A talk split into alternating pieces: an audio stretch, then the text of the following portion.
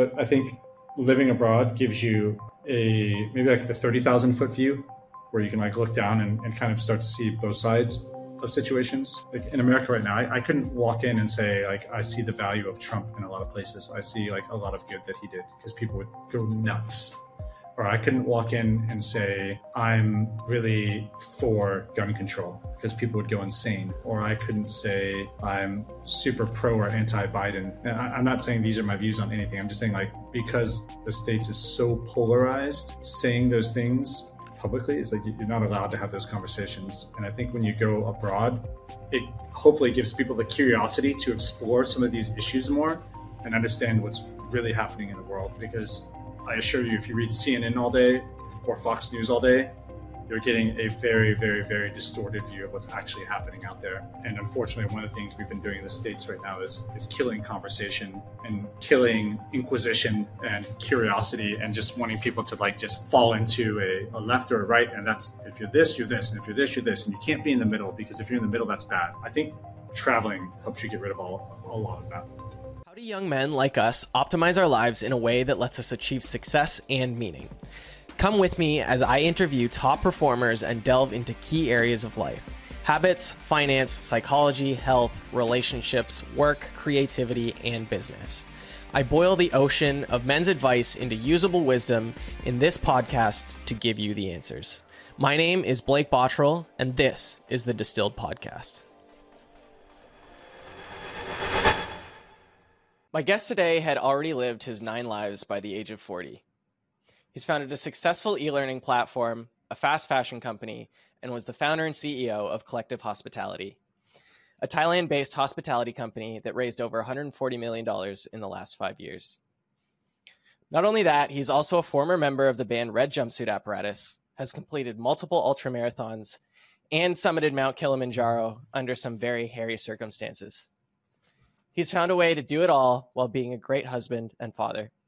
Edmund Lowman, welcome to the show. Thank you. What an intro. what an intro. You're the one that lived it, man. I'm just retelling it. So, yeah.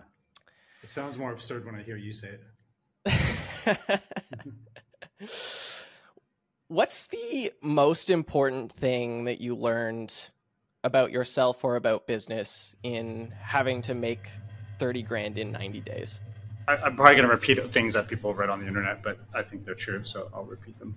I think having like an absurd time constraint forces you to be really creative and to come up with solutions. I think the longer you give yourself to do things, the more people tend to overthink it and procrastinate. Um, and then I wouldn't say I learned this about myself in those 90 days, but but I already knew about myself. I'm, I'm just incredibly persistent. I'm a very, very, very, very persistent person. And I would say a lot of my success comes from pure persistence rather than knowledge or uh, ability. It's just the um, perseverance for people to say no to me and just be like, I don't care, and just keep going forward. Yeah, there's definitely a through line in your life of both that consistency or persistence and just a willingness to sort of like break things first and then figure it out afterwards whether it's like things to do with business or climbing a mountain while your shoulder's dislocated or whatever it is like it, eh, don't do that. That was how, a terrible experience. How much of that do you think is innate or something that can be learned via reps? I think a lot of it comes from running. To be honest, I, I started running when I was really young, um, in like a third grade, competitively, and I think there's something that you learn with running of like being with yourself and being quiet and um, dealing with being in pain and adversity and not feeling good and just only having to and, and, and having the biggest competitor be your mind and not actually the people in the race. And I think there's something there with like once you figure out how to control your mind, I'm not saying that I'm perfect, but once you, once you figure out how to be with your mind and understand what your mind is and isn't capable of, Uh, I think it gives you access to a higher level of possibilities rather than um, than maybe the person who doesn't run. I don't know if it's all running, maybe sports in general, but like sports that are sports that are um, very mentally challenging, and I, I, think running is one of those very mentally challenging sports. It's funny you bring up running. I interviewed a guy on the show a couple of months ago now. His name's Josh, and he had the same sort of through line of of persistence in his journey as well, and his sort of stems back from third grade. Funny or not, believe it or not, uh, it was he was part of this like milers club at his school when he was younger, and he has a very different trajectory. He's a video game streamer now, but has this same through line of just keep doing things, putting things out. He published like a thousand videos before he got to where he is in terms of his streaming career. So I think whether there is something innate about the running portion of it or the mental discipline or something that comes from that uh, just pushing yourself and like you said competing against yourself versus other people? Yeah well i mean I, th- I think the one thing i think about with with running is like it teaches you at an early age to set lofty goals. Um, it teaches you that you can't just go out and do it tomorrow. Um, you have to like break it down into chunks like chunk it out in order to be able to accomplish it um, and it's something that takes you know months. Like if i want to go run a great 5k now it's going to be two or three months of prep probably three three to six months of preparation if i want to run a great one. And so i think that like learning that type of goal setting and like um, uh, future planning of like an event that's not going to happen for six months i think that's like huge. And i'm not a good planner. I think what it is is i just know that i have to keep doing stuff to make things happen you're uh, i heard you mention at some point in another interview that you did that anything short of iron man shape for you is now not acceptable. Does that does that carry over into the the business life as well? Anything short of uh, an iron man level business it's not something um, i think i think when you have a kid things change a lot um, in, in a positive way. Prior to my child i think i was far more like either like all in or all out on everything that I did. Um, and so exactly like Iron Man, Iron Man or bust, or like climb Mount Kilimanjaro or bust, or run hundred miles or bust. Like, you know, why run a 5k when I can run hundred miles type mentality.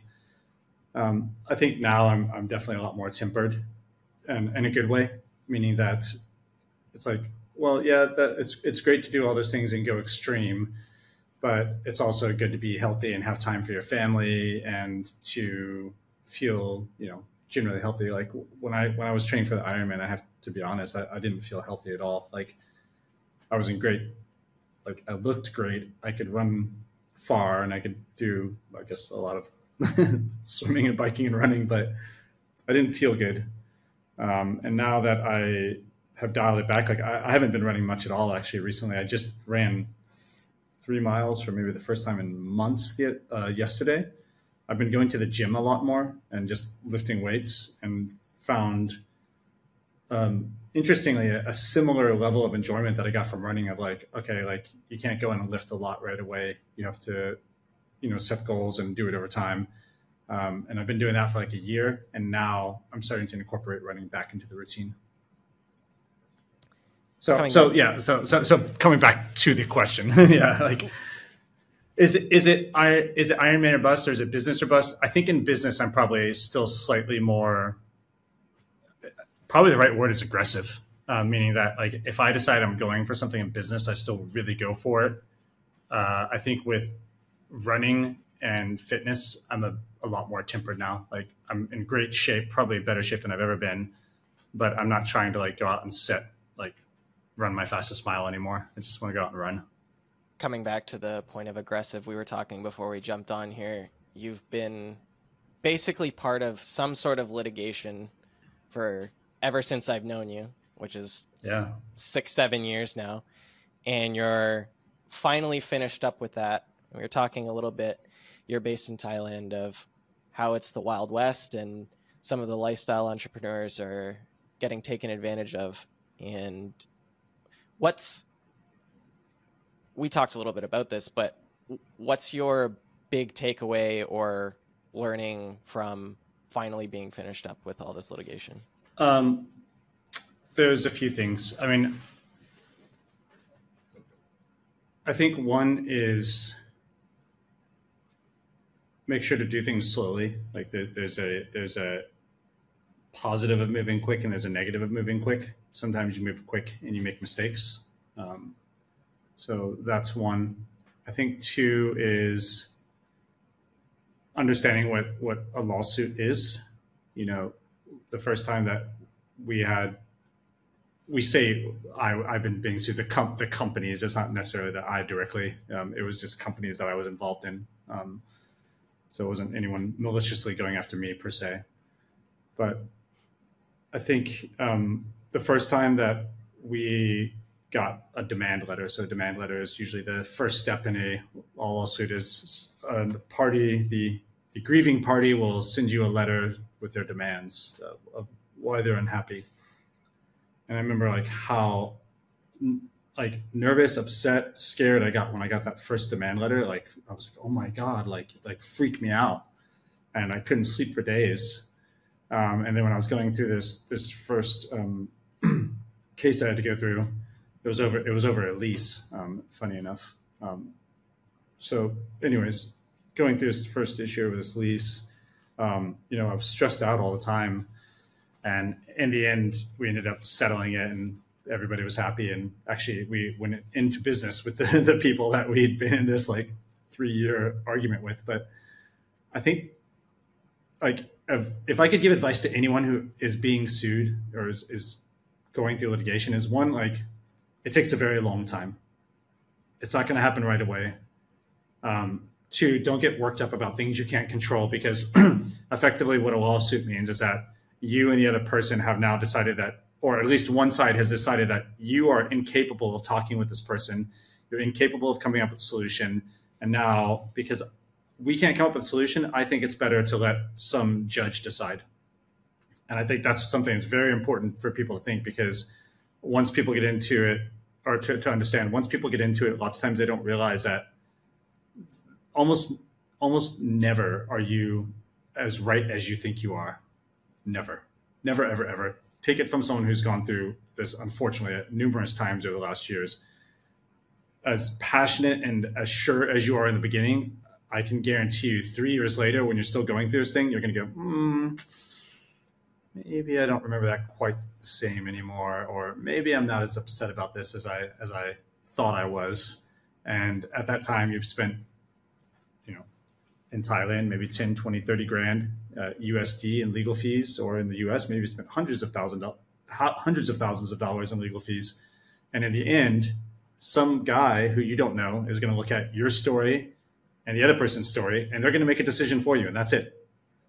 And so I think that's really important to remember because maybe you just need to like let it cool off for a bit and go back to the table six months later and have a conversation with the person because like in the end, you usually settle is almost always what happens is you go through it for three years and the judge tells you the best thing you can do is settle.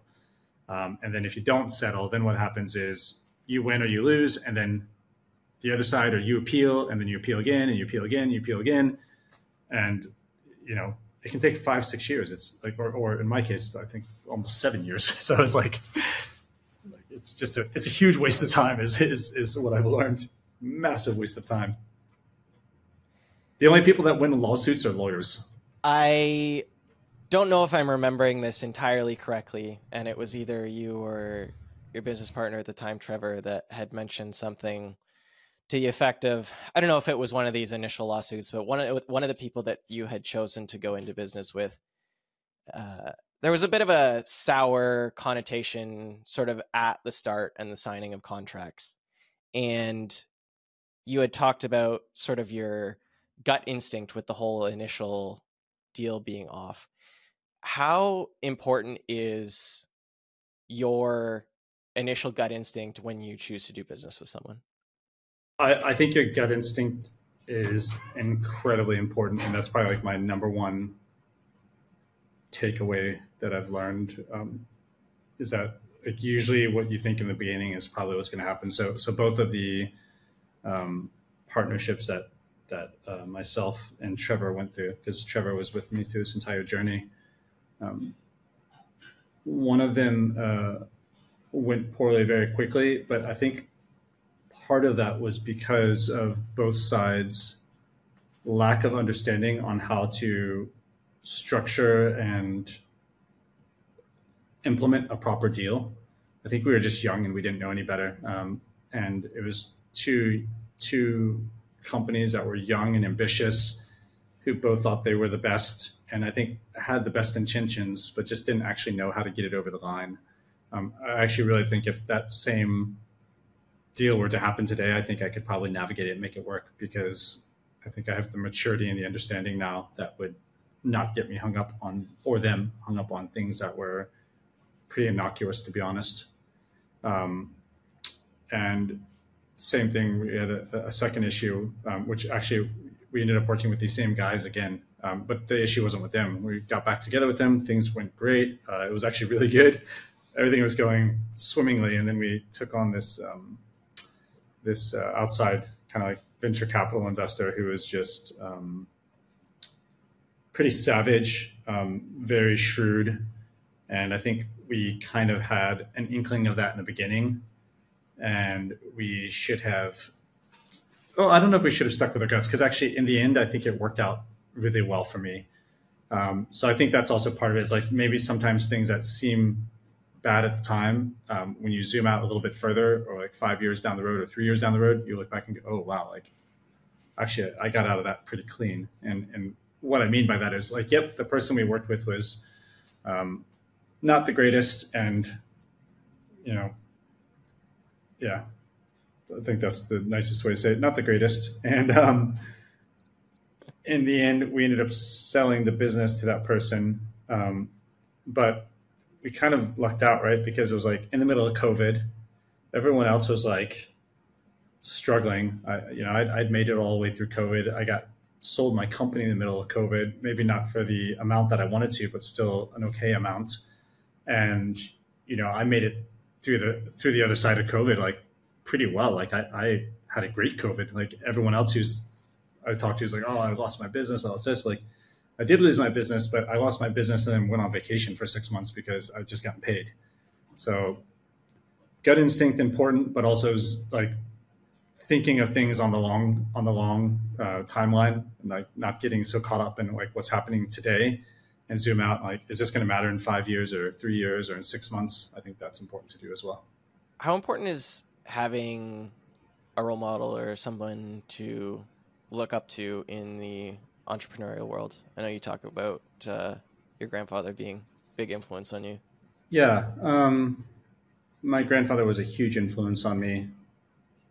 I, I was lucky to have like someone who was so successful um, and also understood that my path was you know right right before he passed away he, he said like um, basically like he he was he always knew that I was um, really intelligent and he always knew that I was going to be successful at business. But he didn't ever he couldn't quite understand my path but that but that he knew because I was so persistent that I, would find a way eventually. Uh, and that's not saying that I think I'm so intelligent. I'm I, I, don't know if he actually said that either. He probably said I knew that you were I knew that you were capable. Probably sounds like something uh, more more like what my grandfather would have said but it was really important for me to have him because I also have never been really that close with my father so having like this male figure in my life who was an entrepreneur was really good for me. Um, now, is how important is it to have a role model in entrepreneurship in general?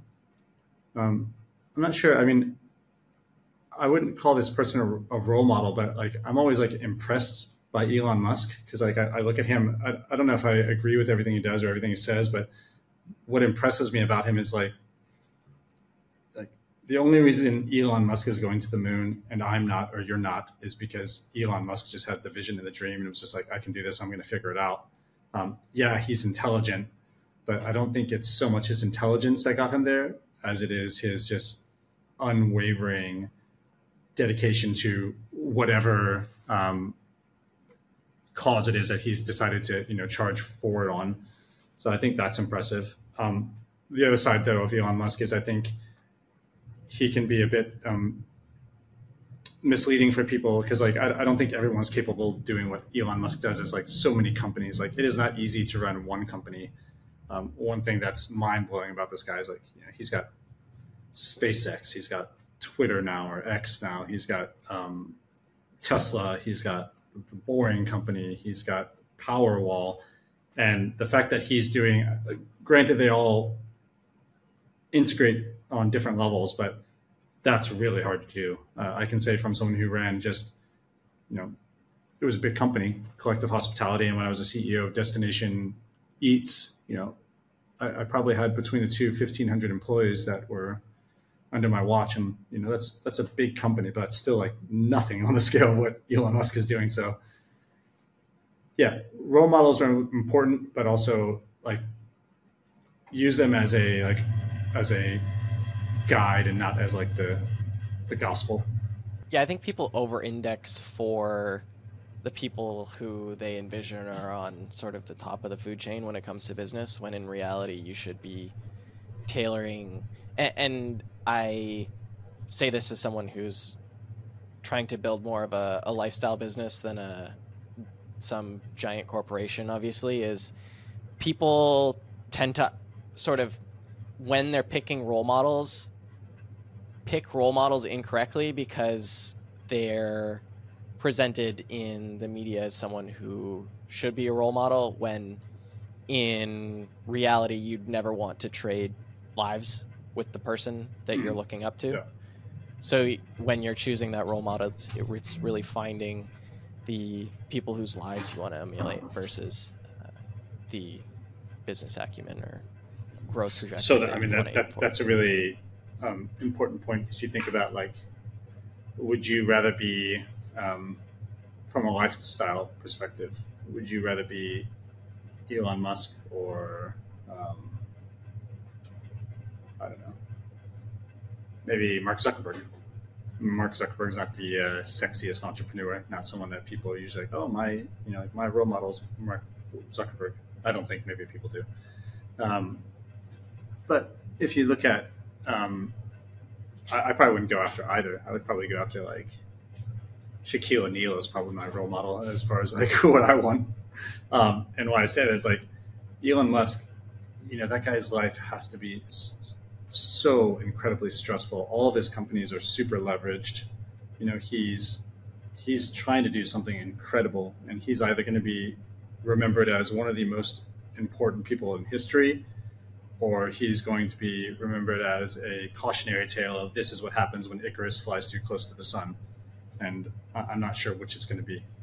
Um, but then you look at like Shaquille O'Neal, that, that's a good one. Is like he's just like divested his wealth into like all kinds of different ventures. Um, he's very family centric. Um, and he's just like letting his money work for him. He's not, I mean, I think he is working hard, but I don't think he's um, working hard like Elon Musk works hard. Um, and that's not to say that Shaq's lazy. I think he's got a better life balance. Um, so I think it's also important to like not be seduced by the sexy entrepreneur and like think about like what lifestyle you really want because Elon Musk, yes, is a billionaire, but he also sleeps on floors out in Brownsville next to a rocket launch site because that's his passion. And maybe that's what he wants, and maybe he really loves that, and that's great. Um, and if and if you're really that passionate, you will do that. But I, I think I'm more of a Shaq guy. How much of your life do you see as being ahead of the curve? Because I think whether uh, you maybe know it or not. I think there was a handful of things that you were in on early. I mean, I know you were uh, in on Bitcoin early. I wish I would have. Well, I did try to buy stuff when you tried to convince me in 2017 and couldn't make a Coinbase account from Thailand because I didn't have a phone number. But uh, tried to do that. You were on the train of uh, quitting alcohol early. This whole wave of passport bros leaving uh, for Thailand or various other countries in order to uh, not that you came here came to Thailand with the intention of uh, specifically just marrying a woman from Thailand. That was a very different circumstance. But how how has being sort of ahead of the curve on some of these things helped you in various areas of your life? I think it's usually frustrating to be ahead of the curve because then you have to like, is this really working? Is it not working? Like, you know, like zoom out now. Okay, like getting paid. Can't remember what it was, like thirty thousand dollars. I got paid in Bitcoin because someone couldn't pay me for a hostel back in two thousand seventeen or sixteen, whatever it was, and uh, getting these coins that I didn't understand. I got transferred them into a bread wallet. I didn't know what a bread wallet was, and uh, you know, was basically like this is money that's never going to materialize in anything. And I was just trying to figure out how to get it out of the wallet so I could get my money. And then um, I, I actually just I can't say I forgot about it. Like, oh, I'm so rich, I forgot about my thirty thousand dollars. But I think I kind of like wasn't on my like number one to do list. I have to get this done right away thing. And then I remember like not looking at it for a few months, and then the guy who'd given me the money, he's like, "Oh, have you looked at Bitcoin?" I was like, "No," and he's like, "Oh, he's like, it's at like three thousand dollars now," and I was like, "What?" I was like, "Oh, that's cool." Um, and then I actually held all of it until the first like big, um, not all of it, but I think most of it. I held until the first big spike that was around um, around uh, yeah right around December of 2017 because the, re- the reason I remember is because it was when my daughter was born and I was like this is like this is crazy like what like what, I'm like 12x and not even more than that I was like yeah 16x or something like on what had been given to me and I was like well like let's get out of this um, so yeah, that was good. And then yeah, I was I was lucky again, like you know, earlier this year or, or last year when when it was going really bad again, like around fifteen thousand. I was like, you know, I'm going to get back in. Like I'm going to get back in heavy, and you know, it seems seems to be working out thus far. So um, I think being ahead of the curve can be frustrating at times. Um, if it's something you really believe in, it can be great. Um, I think I've always just followed my passion and my like where my head and heart is at at that moment. So, you know, for the Bitcoin thing, it was it was wasn't any um, great insight for me. It was a means to an end. I needed to get paid for something, and this person had Bitcoin, so I took it. Um, for quitting alcohol, um, you know, I had some health problems. I had a Oh well, it's it started off because I was just trying to like do 30 days on, 30 days off, um, and then uh, I was doing these 30 days on, these 30 days off, and I think I went on like an on and I was like going really hard and ended up going into what's called AFib, which is your heart basically starts beating out of rhythm. Um, and then after that instance, the the doctor said, "Oh, it's like one-off situation. Don't need to worry about it." Um, and after that, I pretty much entirely quit drinking. Um, and then um, about two years ago now, I was at Disney with my family, just out doing roller coasters, drinking some beers, having coffee, but I did like four or five days in a row, eating crazy. It happened again. And then after that time when it happened, I was like, all right, we are making some big adjustments now because this is like basically like your options are massive lifestyle adjustment or go get an ablation, which is they put like electrodes down into your heart and try to burn out the areas that they think are acting up which at some point I might still do. But at that point, I basically cut out alcohol entirely. Um, I, I, will, on occasion, have a glass of wine now, but I, I, don't go out and like drink anymore at all. The idea of stopping to drink alcohol started with um, being around alcohol all the time, owning bars, and you know just drinking constantly. and at, at, some point, I was kind of like, like, is, is this really fun anymore? Like, I feel like I've squeezed about as much fun out of drinking as I can pot. Like like what what else? You know, like, gone out and gone crazy all I've wanted. I've met lots of girls. I've done like the whole party thing. Like what what else am I expecting to get out of this? Like, and then thinking like, what's the? I think the conversation I actually had with myself, as I said, long before any health problem was like, what what is your downside if you stop drinking, and what is your what is your downside if you continue drinking? And I wrote that out. I'm like, this is like ridiculous that I haven't at least considered or tried not drinking for a while to, to see what the upside might be because your your upside is like so huge and your downside there's no upside to drinking. I mean like yes you might go out and have a bit more fun. Like yes you might go meet guys or girls or whatever. You might have this crazy night, but the actual net ROI on drinking is like almost zero and if not like massively negative. And I, so I had that conversation with myself. Um, and then moving to Thailand, um, it wasn't meant to happen. I, would sold my my fashion company. I was on a trip back to America, and I just saw opportunity. So maybe to um, summarize my very pedantic and meandering answer would be that like yeah like follow follow what gets you excited um,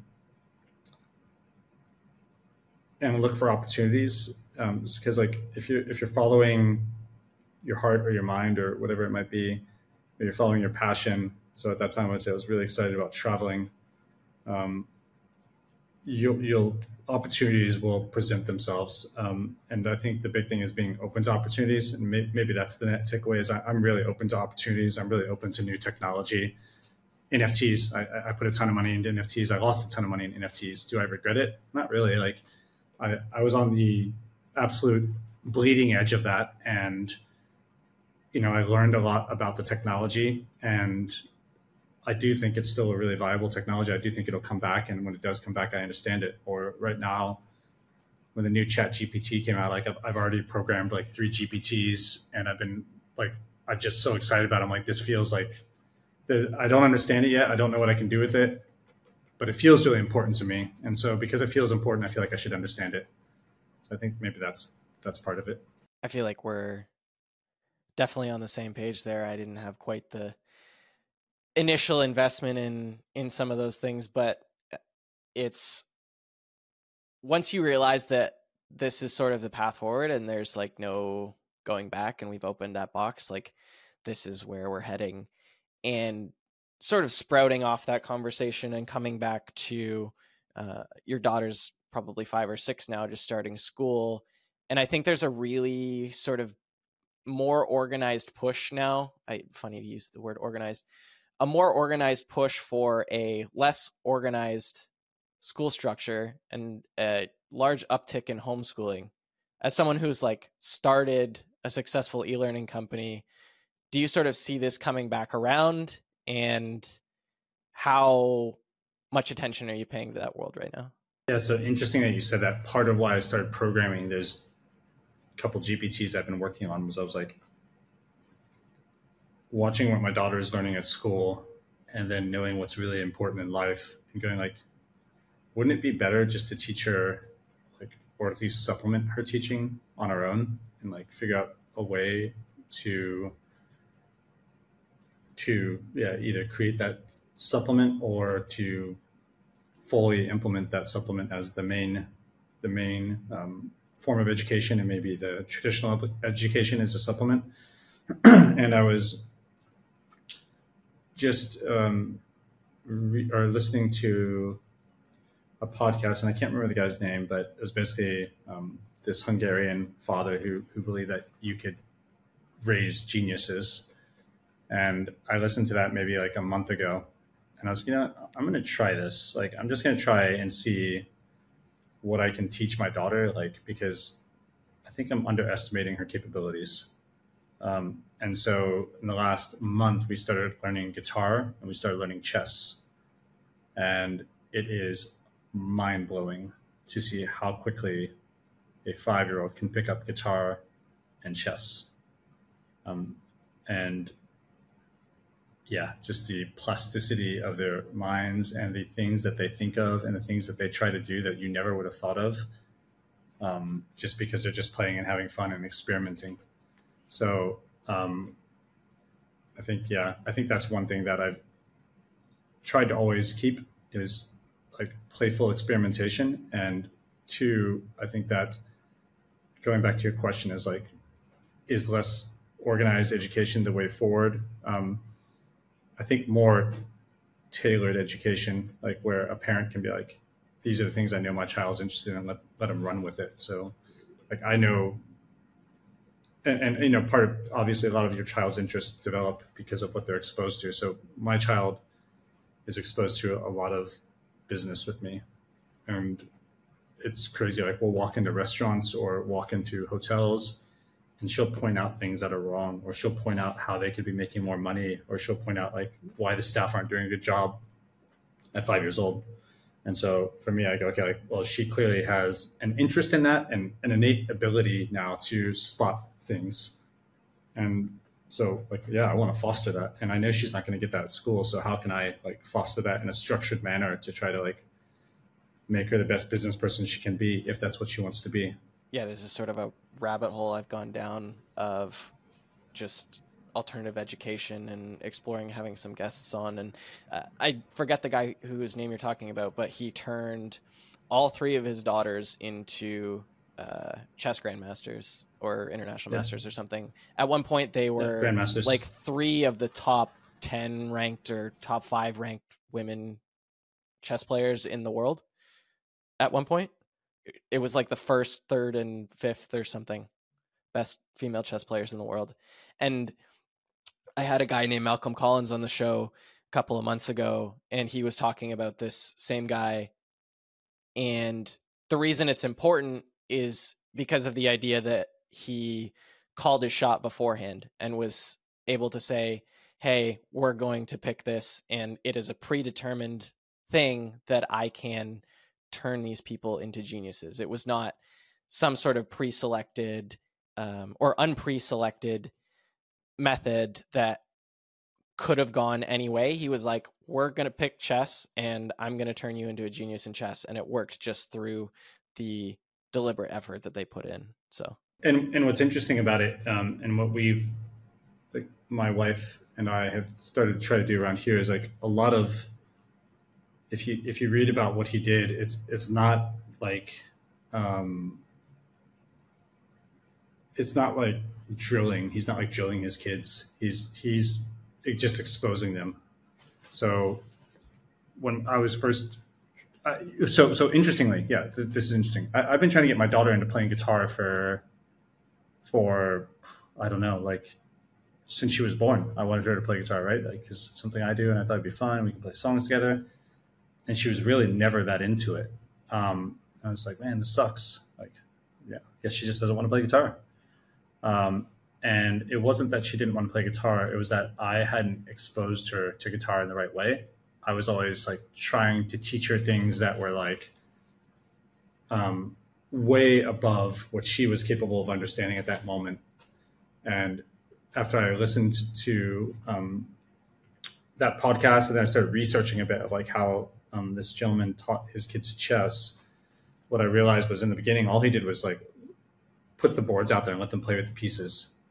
And then like, oh, this one can only move to here, and oh, this one can only move to here. And like, if they didn't do that, he didn't get mad at them or be like, no, no, I told you. He was just like, okay, yeah, like do whatever you want. And eventually, through that just interaction with the chessboard, they became more interested in it. And so that's what I did with my daughter. Is I bought a pink guitar and put it in the room, and I bought another guitar, and now um, we're buying more musical instruments, and we, we just put them out, um, and we stopped watching TV. Um, and so I just sat on the couch and started playing guitar more, which I haven't done in years, which was great for me. And because I was playing guitar more and not watching TV, and there was musical instruments around, like what she naturally gravitated towards was, oh, I'm going to go pick up a musical instrument and play with Daddy. Um, and now a month later, it's like she's getting very good at guitar very quickly, and it's crazy to see. Yeah, I think the leading your children in stages is a great build. I don't know if you paid attention to any of the ARC Forum stuff in London over the last uh, or at the start of the month here, but uh, Jordan Peterson had a whole section of one of his talks where he talked about the idea that if you tell your two year old to clean a room, they don't understand how to clean a room. And if you instead point out, hey, if we put this teddy bear over here on this shelf, that's a baby step in in sort of that progression to eventually being able to clean the room. And I sort of relate this back to a concept that I went through when I was younger and ended up learning a whole bunch tangentially through video games because you're always allowed to progress to the level at which you have the skill to complete. And I think that was a huge part of where I saw myself gaining the most independence when I was younger was being able to go through that next level and even if I was sitting in class and I was so bored that I cut my pants off in first grade, which actually happened, um, because I was waiting for the rest of the class to catch up. At least there was something in my life that I had that I was doing on this individual or supplemental basis, like you said, that was continuing to grow um, my learning capabilities. So I think we're we need to be doing as much a job as we can at sort of fostering that growth on an individual level for sure. Yeah, I think, and also like continuing education. Like at a, like I, in the last one thing that was great uh, during the pandemic was like I had all this free time. I think everyone, a lot of people had free time, um, and I was, as I said, really, really, really, really, really fucking fortunate because my pandemic experience, I think, was um, quite different to a lot of people's experience, and I, I, wish we could. If, if if my pandemic could be the same every time, I would like do that every four years. Like it was awesome. It was so good for me. Um, and one of the things that I got out of it was I was bored, so I started learning a lot and started taking a lot of online courses. I went back and got another degree, um, and since then I've just continued to do that. Like right now, I'm in the middle of a, or towards the end of my sommelier course, I'm actually we can talk about that later. But I'm, I'm involved in a winery in Napa Valley right now, so um, taking a sommelier course and just like been like, wow, man, it's so rewarding to keep learning. Like it feels so good. Uh, it, I, maybe that's my new maybe that's my new ultra marathon. Maybe that's what it is. Is I've I've like shifted from the physical um, pursuits and gotten more mental.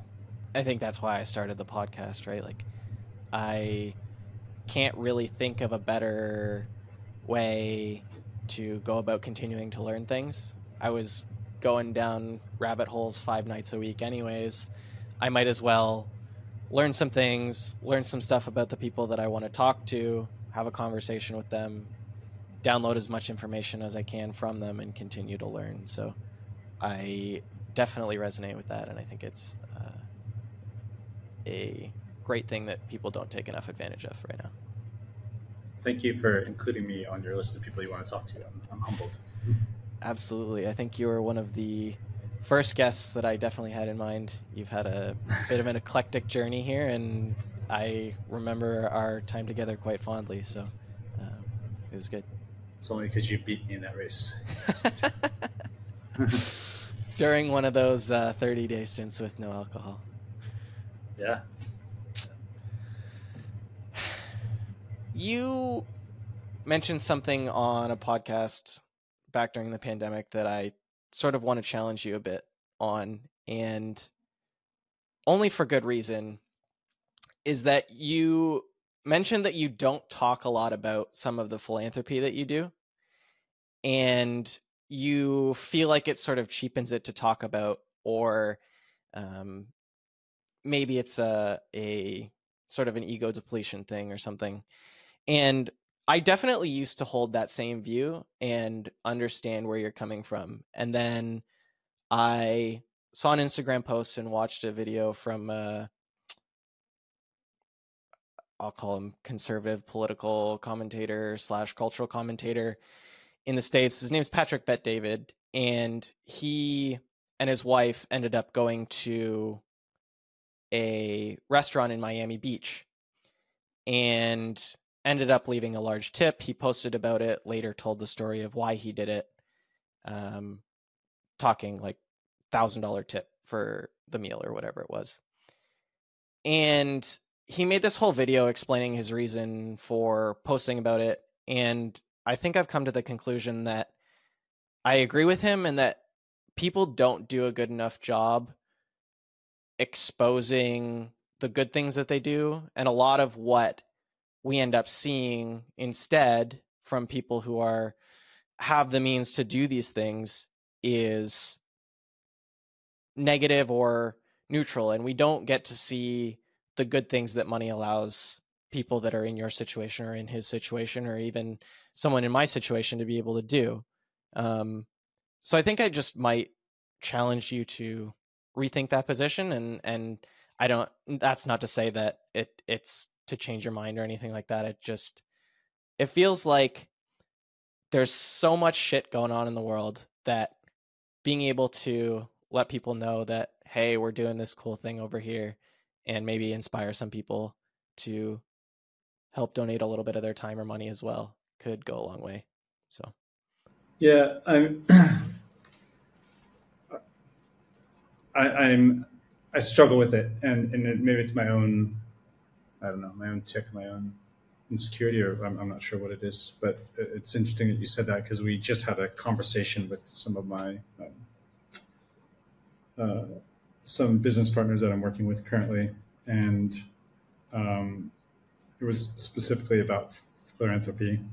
And I said, I I see the value in promoting it. Um, I saw like when when we had um, slumber party, we did a lot of stuff, and in the beginning we didn't talk about it all. Um, and then there's you know like a competitor like Mad Monkey, and when they do when they dig a well, they sing it from the rooftops.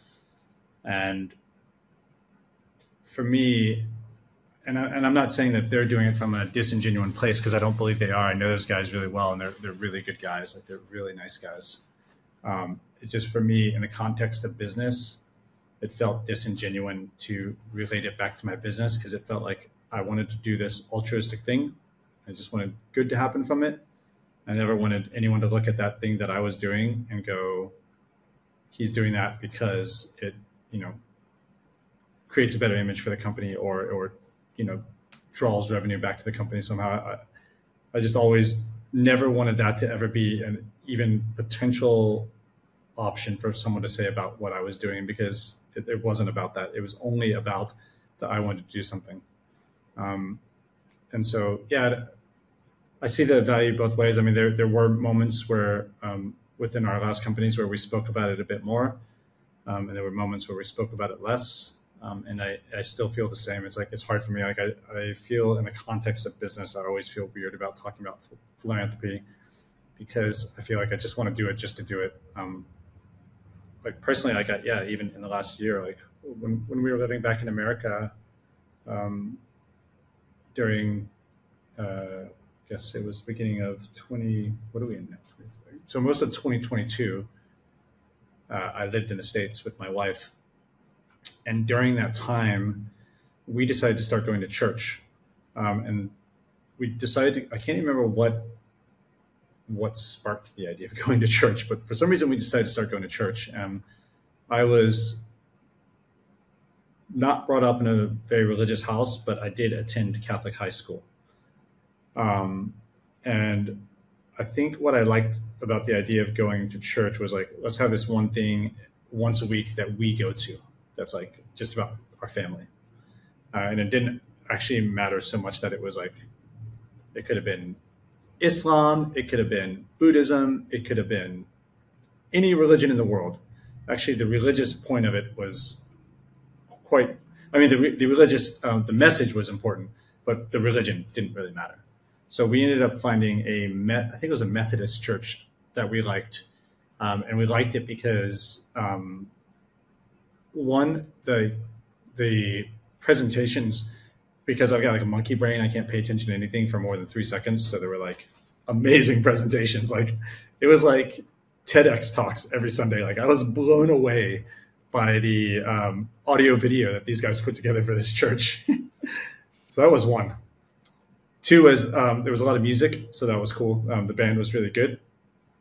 Uh, and three, it was just like great message. So um, I think the one thing this church did a really good job of was like, um, focusing on the messages of the Bible and not trying to focus on like converting you to any religion, just being like, this is why this message is important. This is why um, why we should do these things, which is relatable to anyone. Like it wasn't it wasn't like a Jewish person, uh, a Jewish person. That's hard to say.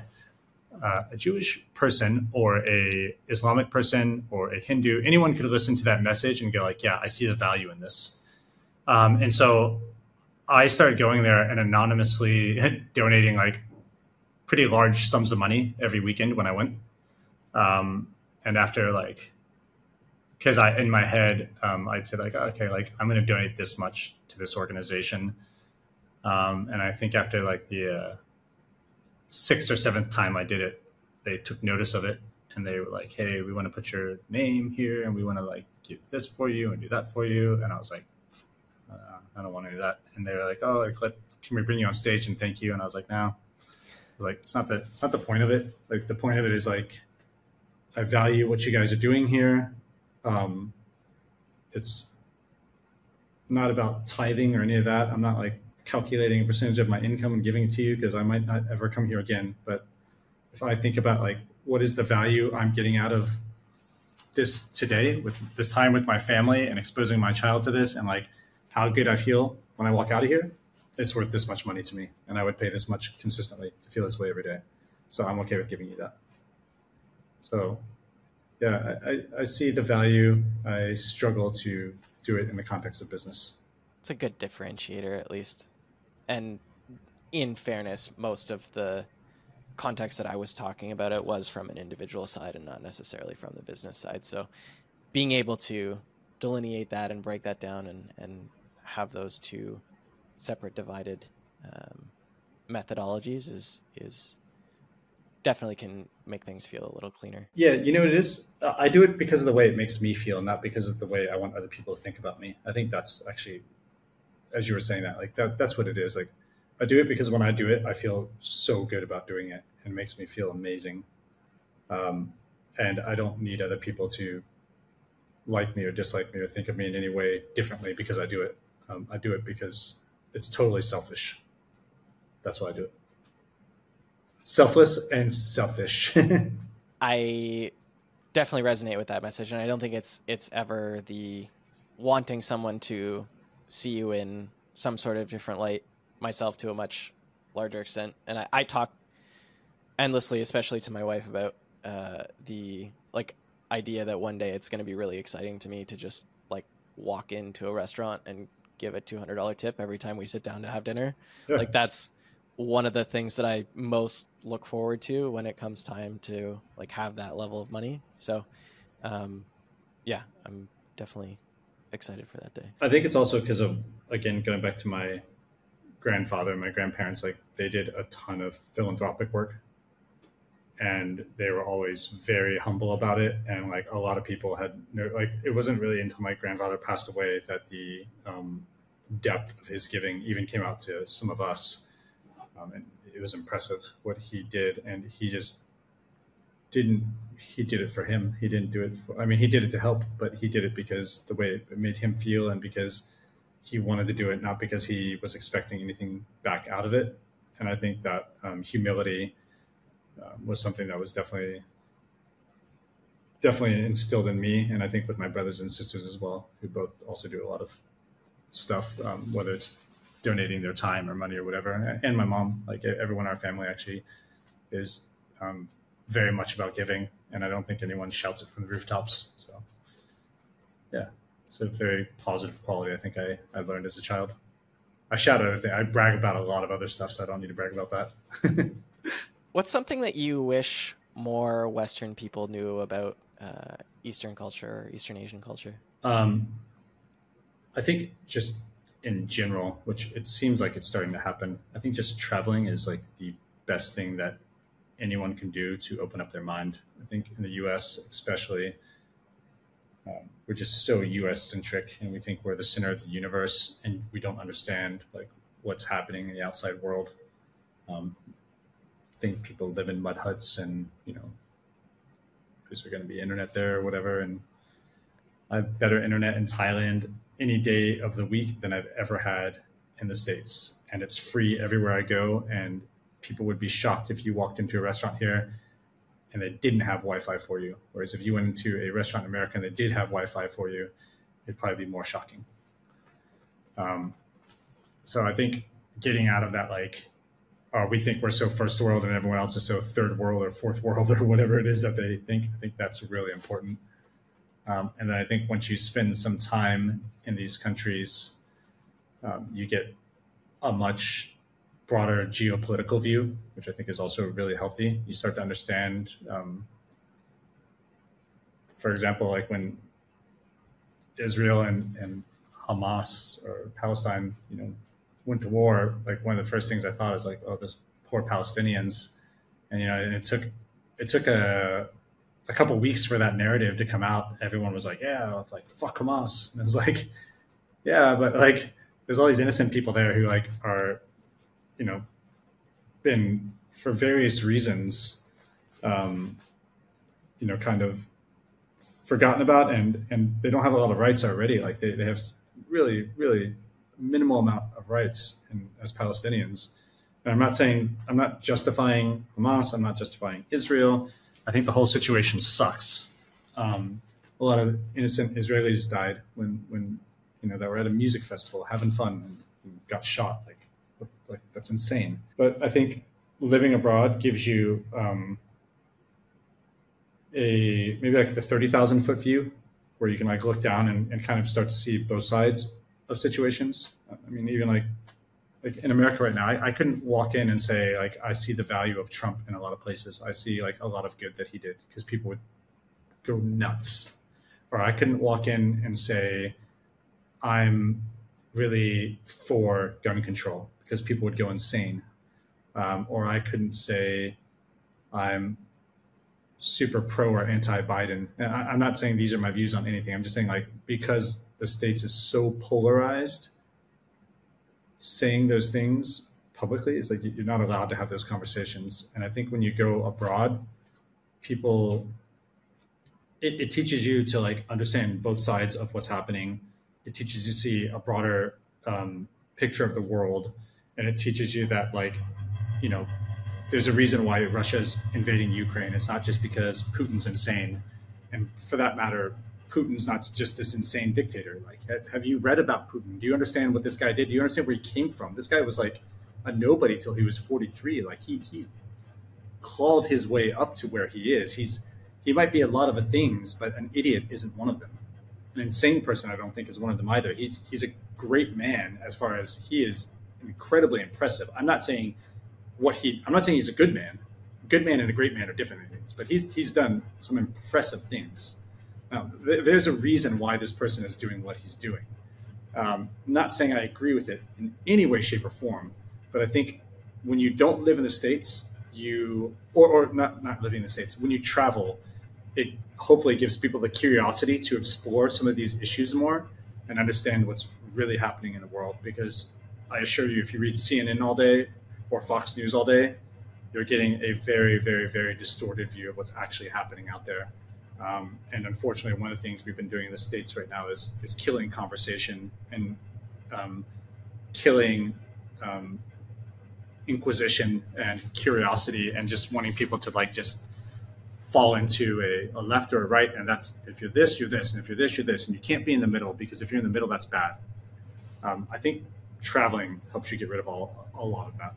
Um, and then Asian culture, um, specifically Thai culture, I think one thing that's just incredible here is the the hospitality is insane. Like the level at which a, the average Thai worker will go out of their way to make sure you have an incredible experience is pretty impressive and that's just their culture. They weren't taught this. This is just how they're brought up. Um, and then the other thing is that the effort that they will make to not have conflict and try to avoid conflict because they just don't see the value in it, whether it's right or wrong, they would rather just avoid it. Um, and I'm not saying that that's always right. Like conflict is good.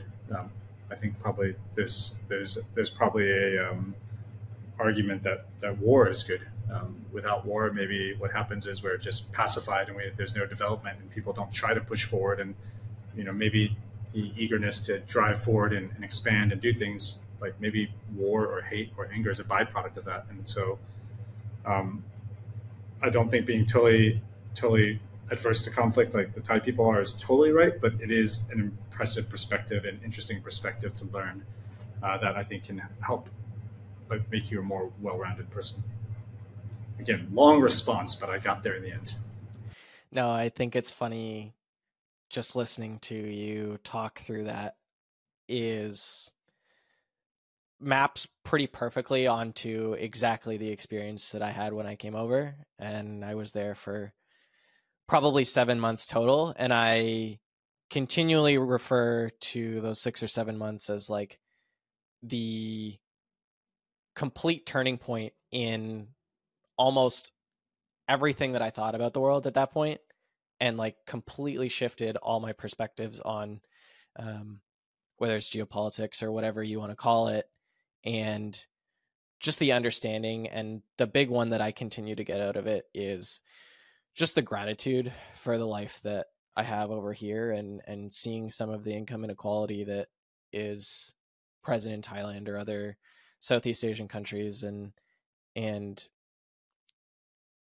I've mentioned this many times before but people in the states if they were dropped in Asia somewhere or or Africa and told that they had to figure it out, they'd quickly realize that the problems that they have back in America are absolutely nothing compared to the problems that people in other less fortunate parts of the world have. So yeah, listening to you talk through that mapped pretty much exactly onto my experience of travel. So and the other thing they'd realize is um, how giving people with nothing are in other countries in America, we drive by homeless people on the street all day, every day, and we think of them as the degenerates and delinquents of, of life. And we, we wouldn't, in most cases, people won't do anything to help those people out. I mean, it's, it's sad, but it's true. Um, Thailand, if there's a homeless guy on the street, that guy is probably more well fed than I am. Everyone, no matter what, will walk by each day and give that guy food and money, and he will live a very happy life there on the street um, Thai people just view that as a chance to give, which is part of their culture, and they also view it because of Buddhism as like, well, that could be me in my next life, or that could be my daughter, or that could be someone else. So like, I should take this opportunity to do something for this person and you know build up my karmic reserve so that doesn't happen to me. Uh, I think in America, obviously, we don't have Buddhism, but we also, as much as we like to say that, you know, like, yeah, I don't know. I could go so political, but I just think like, you know, I got to look at some of the things happening, and I think like, uh, we got all these problems like internally, like, and, and I, I agree. There's some things that are worth getting involved in, but there's a lot of stuff that we probably shouldn't be involved in, and maybe we should just be focusing all those resources internally. Because if you look at the amount of money that we've spent just in this year alone funding wars. Like you could like do a lot of good with that money inside of our own borders. This is the last question that I've been enjoying asking my guests, and it's going to be a continued tradition here, running off of our sort of final theme here of mind expansion or expanding your horizons or thinking differently. What's the last thing that you changed your mind about? Peaky Blinders. I, I saw that I saw that uh, TV show on Netflix for for years, and I watched one episode and I was like, "This is terrible." And now now I'm through season four and loving it. there you go. But maybe, maybe, I think I think that's unfortunately my answer. It's great. But, uh, yeah, I don't I don't watch a I don't watch a ton of TV, but um, I do try to find things to like can't work all the time, right? and I, have been trying to be, be, like more deliberate about not working. So either playing guitar with my daughter or trying to watch a bit of TV. And uh, yeah, I saw that show on forever. Like, I was like, ah, I'm not going to watch that. It looks stupid. And then I decided to give it a whirl, and it, it's great. Big fan. There you go. All right, I mean, I uh, appreciate you coming on the show. Do we want to send people anywhere? Um, send people anywhere. You can check out um, I've been working been working on a new project that um, has been about two years in the making, and we're just about to launch. I think our first offer tomorrow, which is BryantImports.com, B R Y A N T Imports.com. So um, I've been very fortunate for the last yeah about two years. I've been involved with a um, winery in Napa Valley. I've been working very closely with them, and uh, it's been an amazing experience. And, and I really have fallen in love with the wine industry, and you know, been lucky that I'm working with probably one of the top five most notable vineyards in America that I was able to, uh, or I don't know if able that that that um, Allah or God or Buddha or whoever had had a, a, plan for me to, you know, meet these people and, and be put in this incredibly fortunate situation.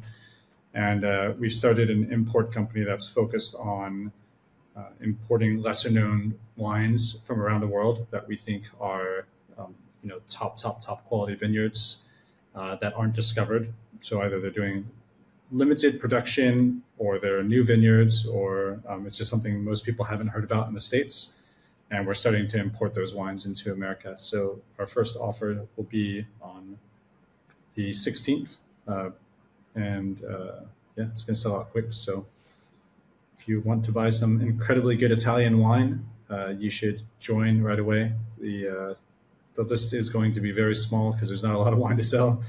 Uh, but yeah, that's something I'm super excited about.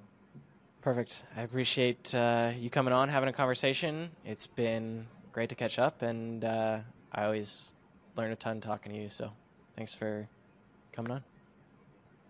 Thanks so much.